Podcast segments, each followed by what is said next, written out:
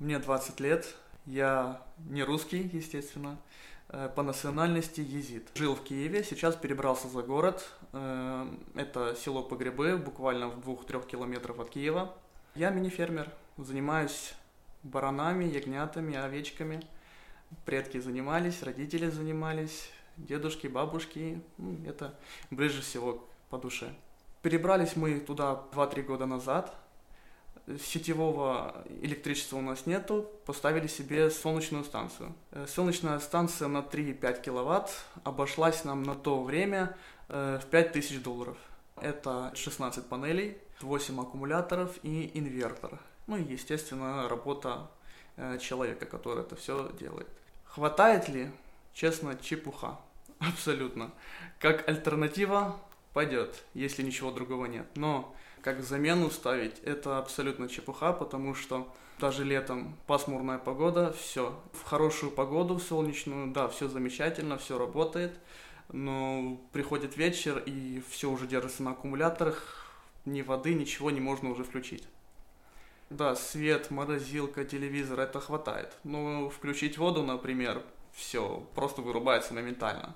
Обязательно имейте в виду, будете ставить солнечную систему, только через фирму. Зайдите просто в Google, впишите солнечная система заказать. Сделайте дороже на 200-300 долларов, но зато у вас будет гарантия и все будет четко.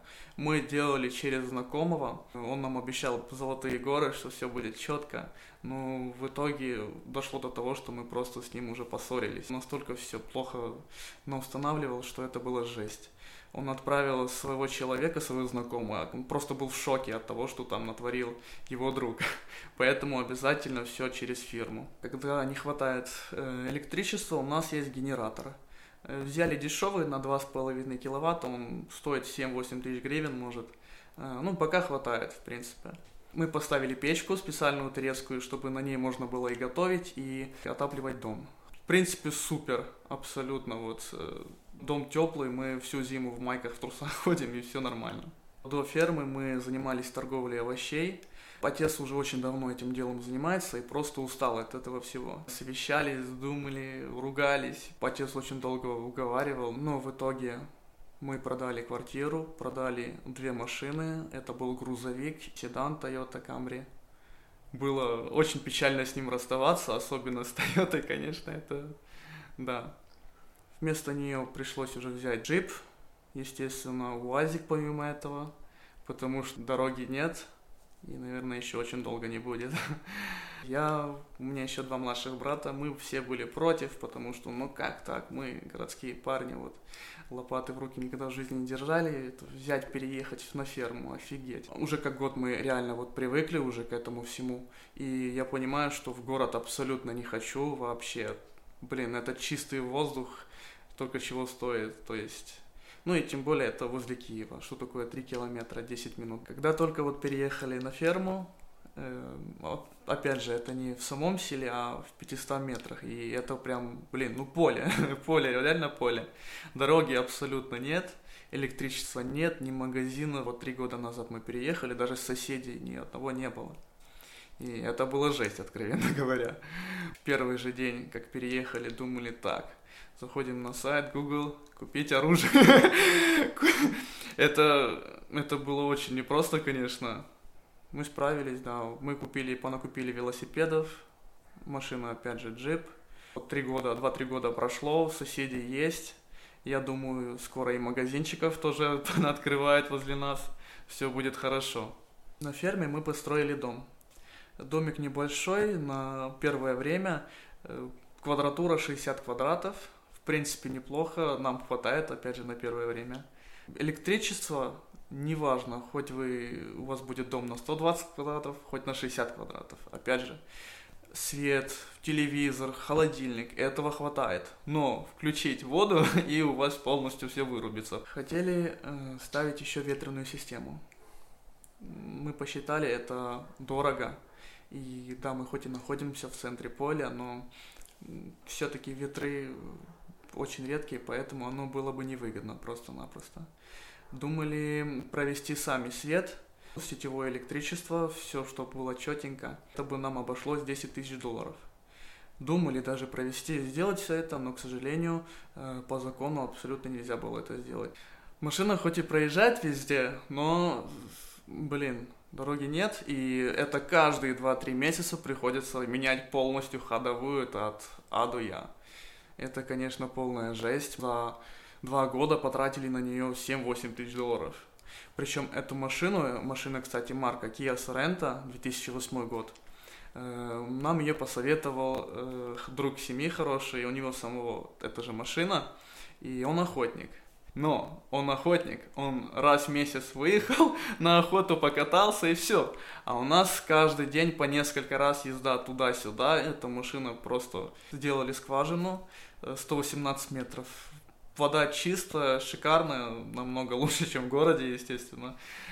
Так что у нас с этим все хорошо. Бойлер есть, даже иногда по два раза в день, с этим проблем нету. Э, единственное, что, да, вечером приходится включать генератор, и уже на генераторе все будет работать. Когда мы только переехали, мы, по идее, должны были заниматься только вот ягнятами, но пытались словить одной рукой сразу 3-4 арбуза, а то и все 10. Закупили ягнят, посадили 200 деревьев, целый сад посадили, нафига, я не понимаю зачем. Мы сейчас вот реально вот встаем и думаем, смотрим на это все, ну зачем оно все, я не понимаю. Лишнюю площадь заняло и все. Э, мы понакупили телят, у нас было 40 голов, у нас было 8 э, голов коров. Пытались разделиться, я не знаю, на 20 частей и заниматься этим всем подряд. Эм, это нас, конечно, очень сильно добивало, а к этому еще и стройка сарая, стройка дома, помощники наши, за ними уследи, за братьями, за всеми. Это, конечно, эм, да, было трудно. Но потом мы со временем, набравшись опыта, поняли, что, блин, так делать не надо. Не выращиваем, мы э, покупаем в Одесской области покупаем именно там ягнят молодых, которым 2-3 месяца, те, которые уже не сосут э, молоко мамки и могут сами себя прокормить, выращиваем, э, ждем до того момента, когда они уже наберут весе, будут хотя бы минимум 30 килограмм по весу. Ягненок, наверное, 4-5 месяцев, он уже более-менее взрослый считается и вес неплохой. Более молодых мы не продаем, потому что, ну, жалко. Все-таки, блин, а ну, это ребенок. Порода в Одесской области намного лучше, чем во всех остальных краях. Э, как оказалось, э, в Украине, в Армении, в России могут быть разные породы, у животных даже разных, разный менталитет может быть.